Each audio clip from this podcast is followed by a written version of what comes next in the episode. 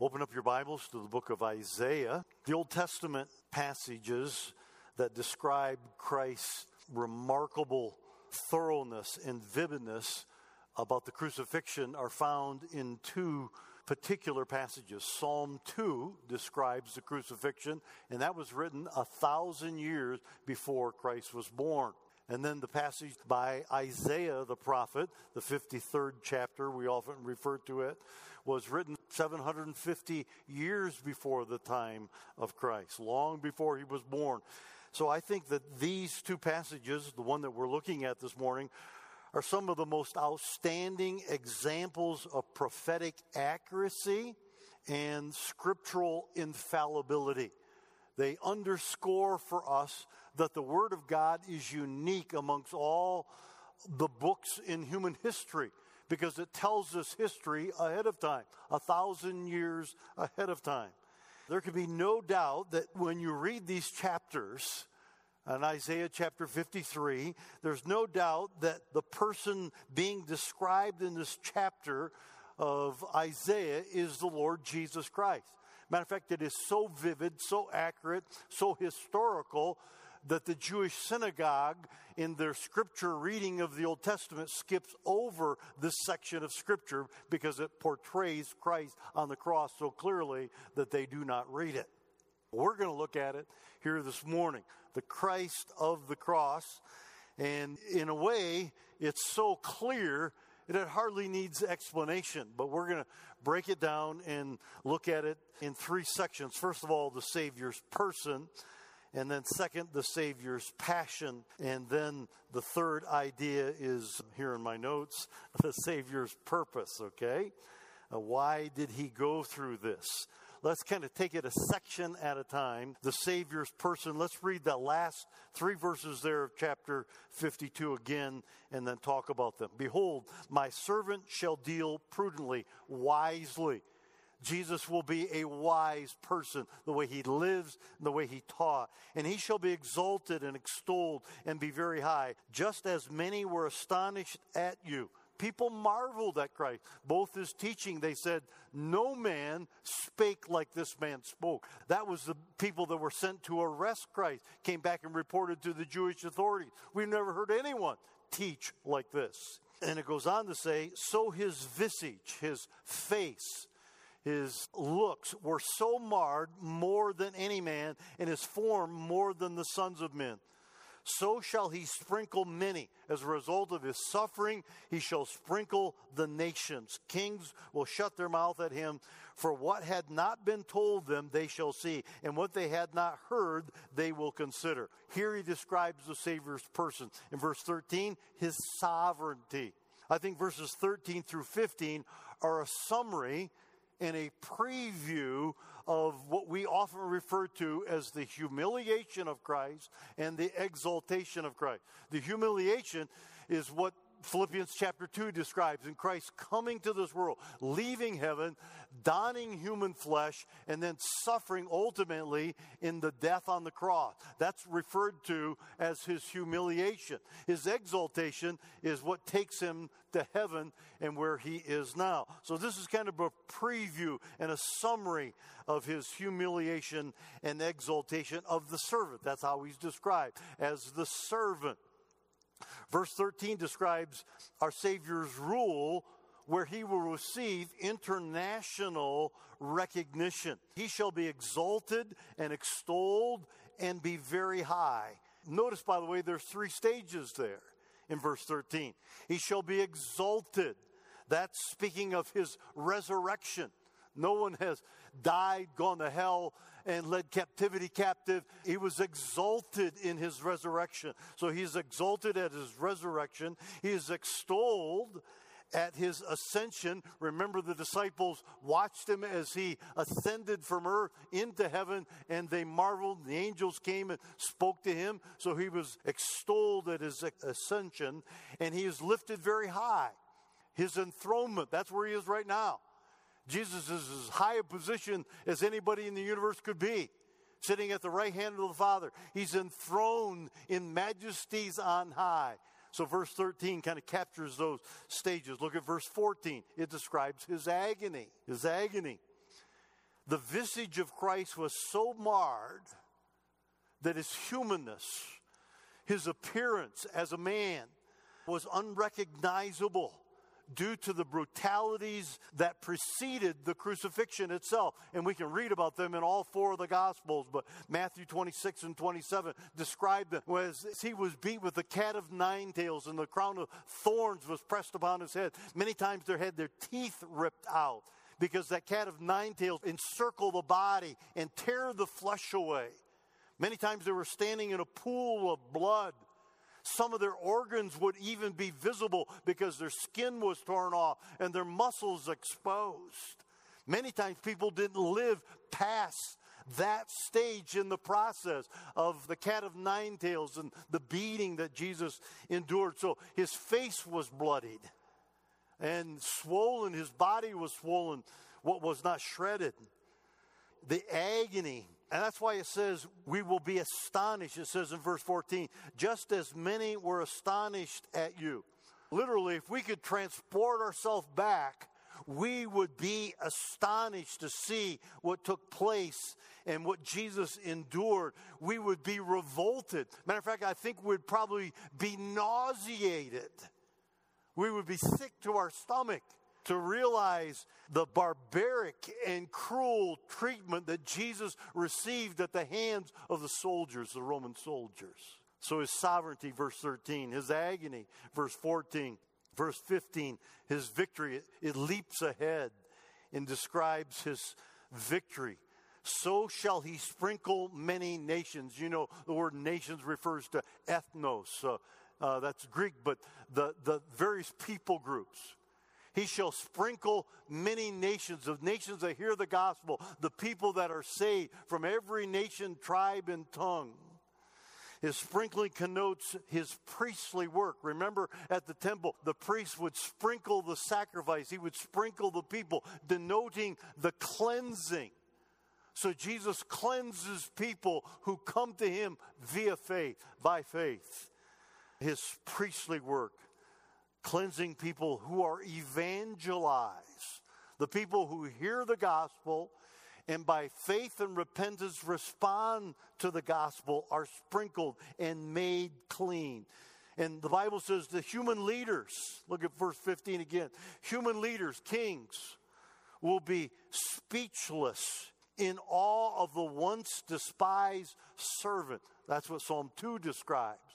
That their mouths will be stopped they will wonder how did they miss this in, in their power and their administration and in the knowledge that was brought to them. How did they miss the Savior of mankind?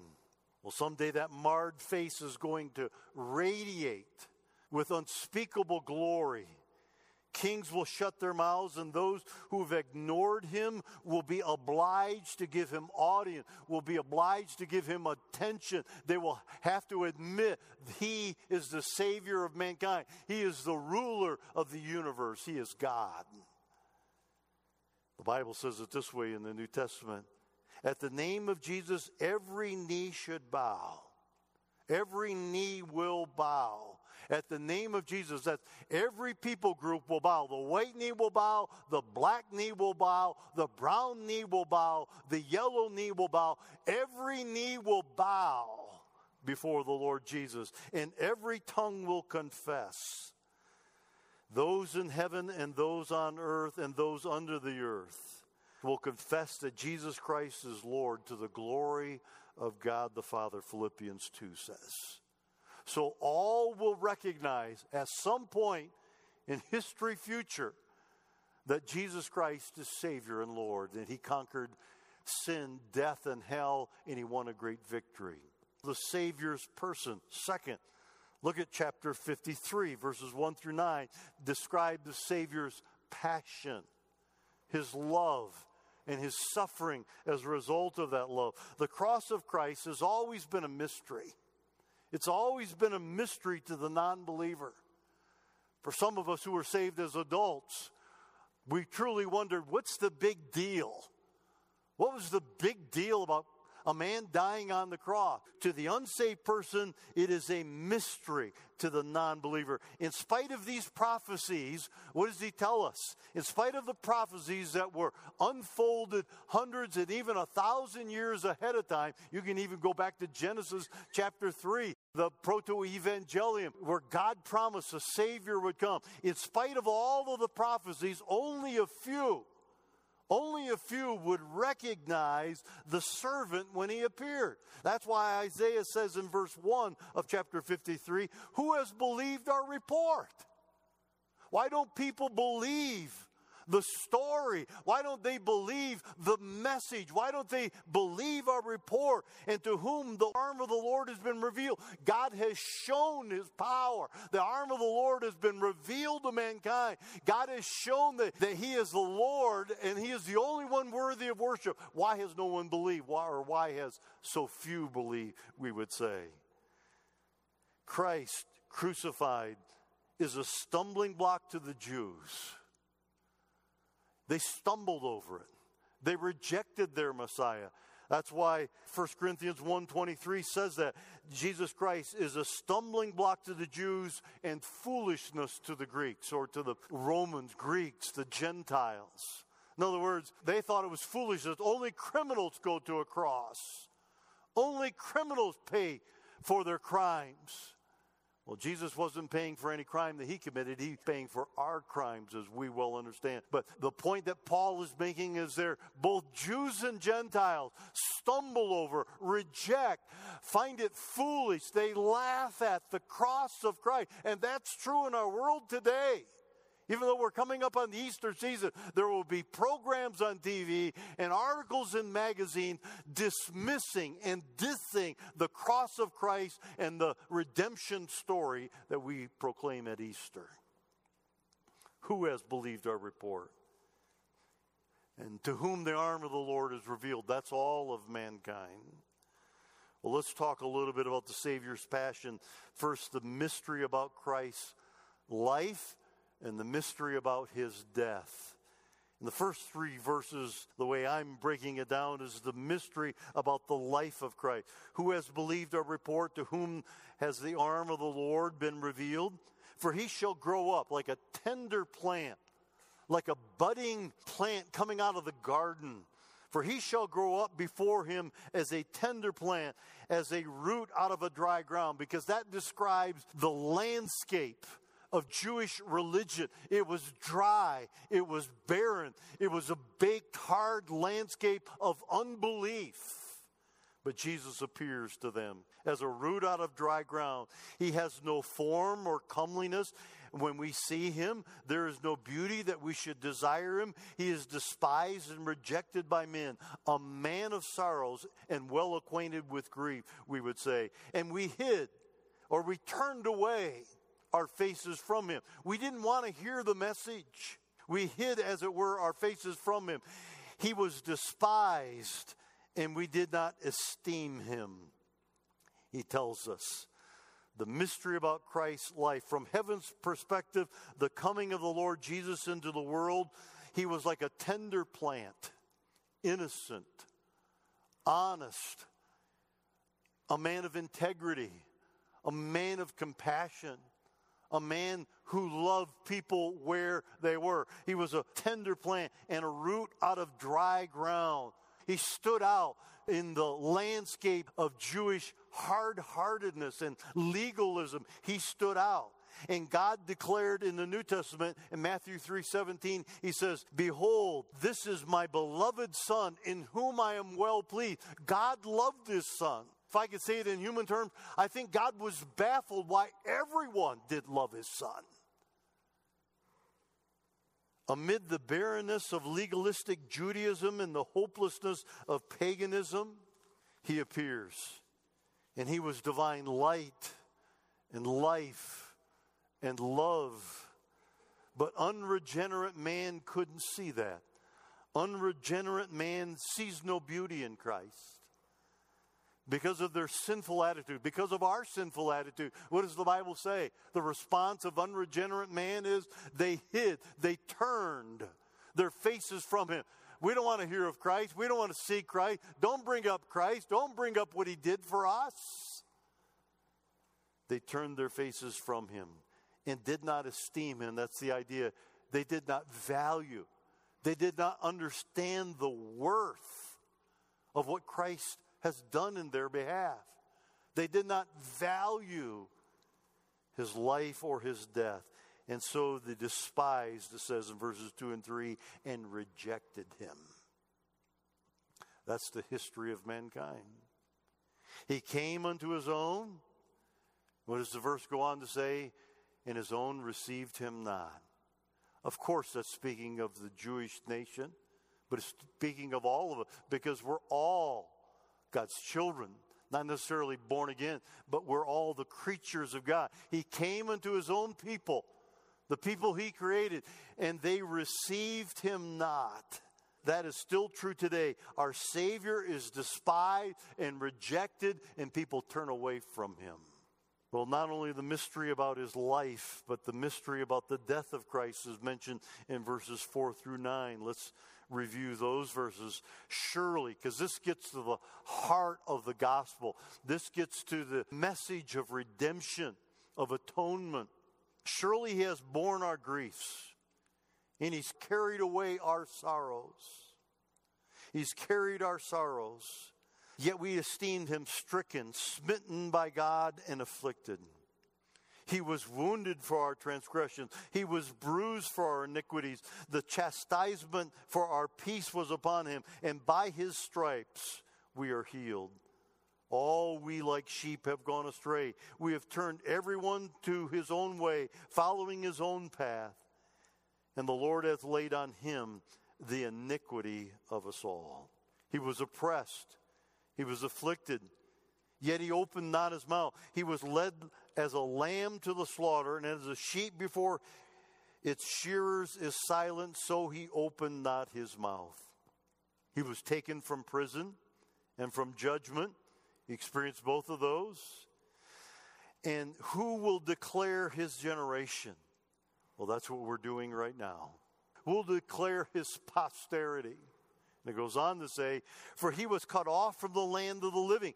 He had no descendants. Christ was never married. He never bore children in the physical sense. For he was cut off from the land of the living. For the transgression of my people he was stricken.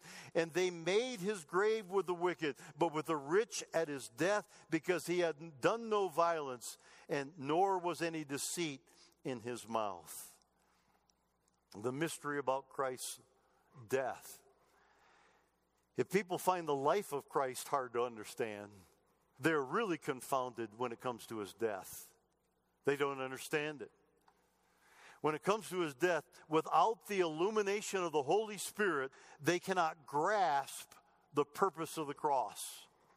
So when we preach the cross, when we preach substitutionary atonement, people don't get it unless the Holy Spirit opens their eye, opens their mind to this truth, because it's alien to our natural way of thinking. So we have to pray, God, open the eyes of the law. God, open the eyes of those who are spiritually blind, that they would understand the mystery, not only of Christ's life, but the mystery of his death with all the mysteriousness and the violent, and we use the word, and it's a theological word, vicarious death of Christ. That's taking the place of another. Through the violent and vicarious death of Christ, it is the answer to man's basic need man's basic need, man's greatest need is the purpose of the cross because it deals with our sin problem. It deals with full and free redemption. That's our greatest need is to be redeemed. And that's what the cross deals with. Look at verses 4 and 5. Christ suffered in our place. It's telling us. And this gets to the heart of the passage and it gets to the heart of the atonement the heart of this prophecy. Christ suffered in our place. It says, Surely he hath borne our griefs. Who doesn't have grief? And he's carried our sorrows. Who doesn't have sorrows? Every man that's born into the world, every man, woman, and child born into the world has griefs and sorrows. And some translations translate griefs as the word sickness or diseases, and it's, it's an applicable and probably an accurate translation. He has borne away our grief. He's borne away our sicknesses and diseases. By the way, all sickness is a result of sin. If Adam hadn't sinned in the garden, there would be no sickness. And when sickness is removed from mankind in heaven, there will be no grief, there'll be no sorrow because sin is no more. So he hath borne our griefs, our sicknesses, our diseases, and that's all a result of sin. Mankind's moral sickness was borne on and borne away by our Savior. He carried it away. And we live in a sick society, we say, and that's evident. Just in the last few weeks, our state, our elected officials have passed a law that they can murder children all the way up until the day of birth. There are two states that are considering allowing parents to murder their children 28 days after birth. We find that hasn't happened in the history of the world since the Roman Empire. But that's the degradation of our society that we can kill children. We know what's going on in our society. We all know what's going on in our society where men are saying, I decide to be a woman and I'm going to compete as a woman. And the whole trans movement, the whole corruption of the nature of man where everything is so twisted and so perverted that people are boycotting Florida because the governor signed into a law that was popular with the people and passed by the legislation that you can't teach children about perversion of sex in grades K through 3. Listen, it wasn't that long ago you arrested people for doing that. You arrested people for teaching children about that kind of perversion. We called them perverts. But that's what's going on in our country. That's what's going on, maybe not worldwide, but that's certainly what's going on in our country. Yes, we live in a sin sick society. There is a moral sickness that Jesus bore away, was laid upon him. But praise God, through the cross of Christ, there is healing. And that's what this text is about. There is healing. When General William Booth. You probably recognize that name. He was the founder of the Salvation Army. When the Salvation Army was founded, it was a gospel preaching, evangelistic organization. It was a church. And it's founded in England, but it spread here to America. Today, it's a philanthropic or a social organization. They do good, but they're not proclaiming the gospel anymore. They've lost that, okay? But in that day, General William Booth was the founder, and he was an evangelist and the founder of the Salvation Army. When he died, because he had had such a great impact upon England and America and even Europe, when he died, his body was laid in state for three days. Thousands filed by the old warrior's casket, which was ranked by wreaths that were sent from royalty and heads of state all over the world. His funeral was held at a huge exhibition hall in London, and it was attended by, get this, 40,000 people. This gospel preacher, representing every strata, stratum of society, from aristocrats to moral outcasts, were in attendance. All people that he had ministered to. A former prostitute was standing near Queen Mary, who was in attendance at the funeral. And as the casket filed by, as, as the funeral bier passed by, the former prostitute said this He cared for the likes of us because he reached the down and outers in London's dark side of town as well as around the world. She said, He cared for the likes of us, and Queen Mary heard her say that. What an epitaph for the general. But even more than that, what an epitaph for the Lord whom he preached. He proclaimed the gospel that Jesus died for sinners. And the worst of sinners were saved under his preaching. And it impacted England, it impacted the world. This gospel message that we find in Isaiah chapter 53 the Lord who loved us and gave himself for us. Only at Calvary are mankind's sorrows borne away and replaced with joy. And if you don't have the joy of the Lord today, maybe you need to do some spiritual introspection and evaluation. Verse 5 clearly declares the substitutionary work of Christ. Look at it again. Look at verse 5. Vicariously or in our place, he was pierced for our transgressions, he was bruised for our iniquities, he was chastised for our peace, he was lacerated for our healing. He received all of that so we might have this free and complete salvation that he offers to us. So Christ suffered in our place. In verses 6 through 8, Christ died for our sins. He died for our sins. Let's read these. All we like sheep have gone astray. We've turned everyone to his own way. Is that not true of all of us? We've turned everyone to his own way. And the Lord hath laid on him the iniquity of us all. He was oppressed, he was afflicted, yet he opened not his mouth. He was led like a lamb to the slaughter, and as a sheep before his shearers is silent, so he opened not his mouth. He was taken from prison and from judgment. And who will declare his generation? For he was cut off, he was killed taken from the land of the living for our transgressions. For the transgression of my people, he was stricken. And they made his grave with the wicked. So he dies with two criminals on each side of him. But it goes on to say, just as we know from history, but with the rich at his death. He was buried in a rich man's tomb because he had done no violence, nor was deceit in his mouth. Individually and corporately, we all stray just like sheep. We tend to wander from the truth. We tend to wander from our Lord.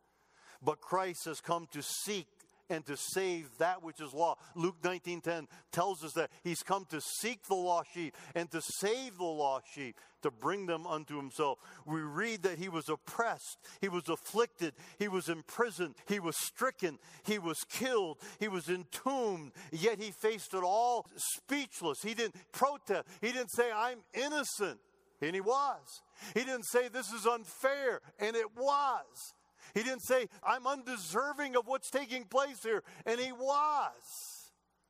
He just took it, knowing that he was dying for your sins and for mine.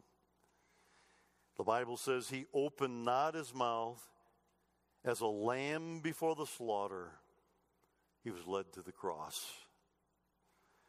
In Christ, God's wrath was spent.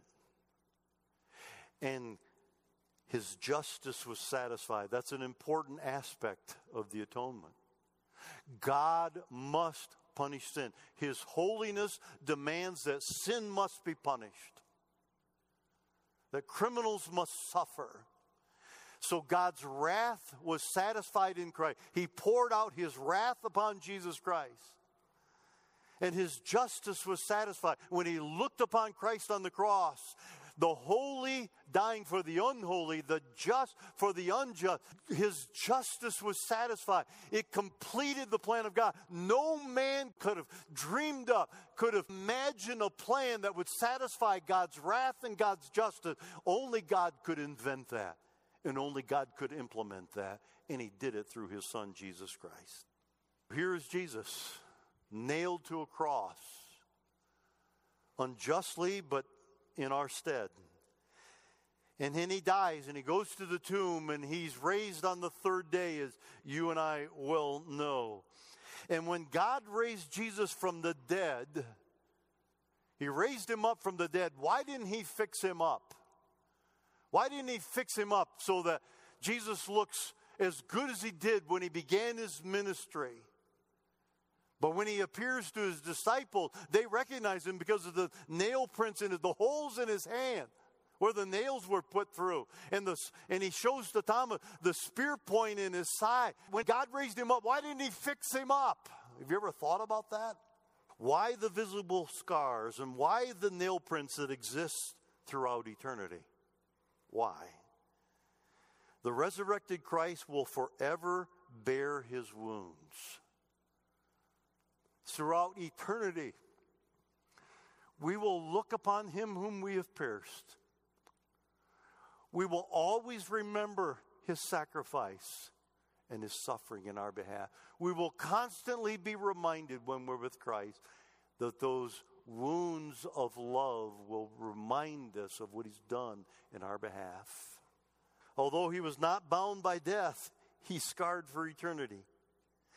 And in heaven, all of us will be made perfect. There's not a perfect person here today, physically or spiritually. And in heaven, all of us will be made perfect. There are people with replaced knees and people with replaced hips and people that are nearly blind and people with terrible cataracts or retina problems or, or uh, uh, you know, replaced shoulders or whatever it might be. And they limp or they struggle or they're limited. In heaven, all of that will be gone. All of us who are imperfect will someday be perfect. Perfect. But the only one who was ever perfect will be imperfect the only one who ever existed eternally with perfection, will live throughout eternity with the physical imperfections that he received on the cross in our behalf. He'll be a standout in heaven, that's for sure. His imperfections will remind us forever what he did in our behalf. The epitome of perfection will be imperfect, Jesus Christ, the Son of God. Third and finally, the Savior's purpose in verses 10 through 12. Why all of this? Yet it pleased the Lord to bruise him, it says in verse 10. These words may appear sadistic until they are interpreted theologically, until they're interpreted by the last three verses of this text, really. Who takes delight who is pleased to see others suffer? We call that sadism. But God is no sadist. God had to do this to his son. He had to take Jesus to the cross, allow him to suffer, and allow him to die so that he would be pleased that many of his sons would come into the kingdom. Sinners will find redemption, verses 10 and 11. It says here, Yet it pleased the Lord to bruise him. He hath put him to grief. When you make his soul an offering for sin, how could it be any clearer? His soul is an offering for sin. He shall see his seed and he shall prolong his day. Jesus Christ had no physical seed, but we're his spiritual seed. He will prolong his day. Jesus is going to live throughout eternity. He shall see his seed, he shall prolong his days, and the pleasure of the Lord shall prosper in his hand. He says in verse 10, it pleased the Lord to bruise him, and he takes pleasure in what has taken place. Why? Because it fulfilled, it completed the plan of redemption. Sinners will find redemption in pouring out his soul as an offering for sin. The Lord Jesus is the Christian's Passover. And that's where 1 Corinthians 5 7 says. In the Old Testament, they sacrificed the lamb, it covered their sin for a year. But Jesus Christ is the Christian's Passover. He covers our sins permanently. We'll never answer for our sins if we come in repentance and faith to Jesus Christ. Our sins are washed away, the Bible says. To see his offering, the servant would have to rise from the dead. People who are dead don't see their offspring. Jesus would have to rise from the dead to see his offspring, and as we well know, he does. The Savior has seen the fruit of his death in millions and millions of spiritual descendants. There's, there's a billion professing Christians today of all stripes. We would say not all of them are true believers. But there's a billion professing Christians in the world today. And heaven is going to be populated, heaven is going to be filled with redeemed men and women because of the victory of Calvary. If anyone gets to heaven, it's because of what Jesus did on the cross and his death on Calvary. If any of us get there, it's because of that work. The Savior has seen the fruit of his labors. Notice what it says here.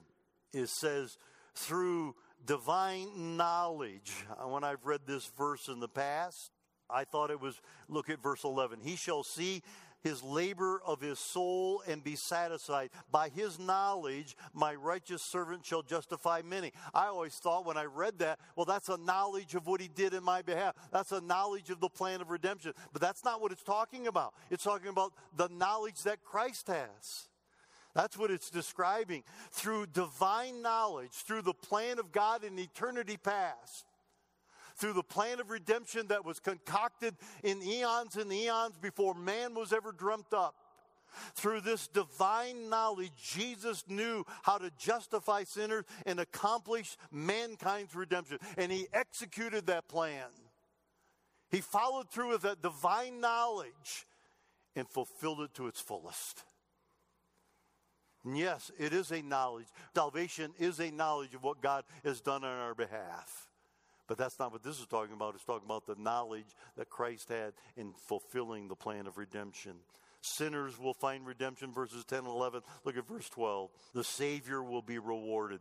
The servant's reward will be what he says here. Therefore, I will divide him a portion with the great. He shall divide the spoil with the strong. Spoil is the booty of the victory and he shall divide the spoil with the strong, because he poured out his soul unto death, and he shall be numbered with the transgressors, and he bore the sin of many and made intercession.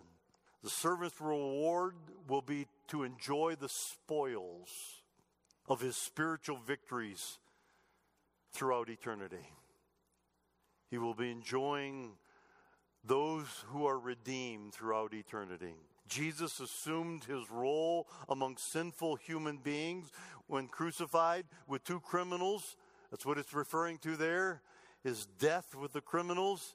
And now he intercedes in heaven. By the way, Jesus started his office of intercession while he was on the cross. We think of him interceding for us in heaven, and he is. That's one of his main works right now is his priestly intercession in heaven. But he started that work on the cross when he said, "Father, forgive them, for they know what they do." And he said to the thief, "This day shall you be with me in paradise." He started his intercessory priestly work while he was on the cross, and it's being fulfilled right now in heaven. The Lord Jesus has overcome principalities and powers and now has what? Sat down at the right hand of the majesty on high, Hebrews chapter 1 verse 3. He won the victory over the world, the flesh and the devil, and now he's entered into heaven and his reward. And we share in that victory beyond comprehension. But we share in that victory. We share in that victory here on earth.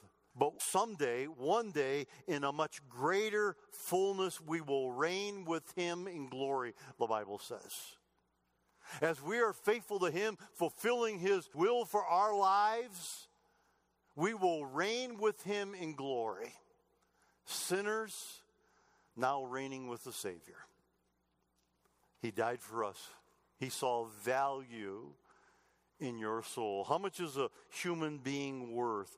We're told that the chemical composition in our bodies has enough iron to make up a nail, enough sugar to fill a sugar bowl, and enough fat for seven bars of soap. And I realize that could vary from person to person here. And enough lime to whitewash a couple of walls, enough phosphorus for 200 match heads, enough magnesium for a good dose of laxative, and all totaled is probably valued at somewhere around $10.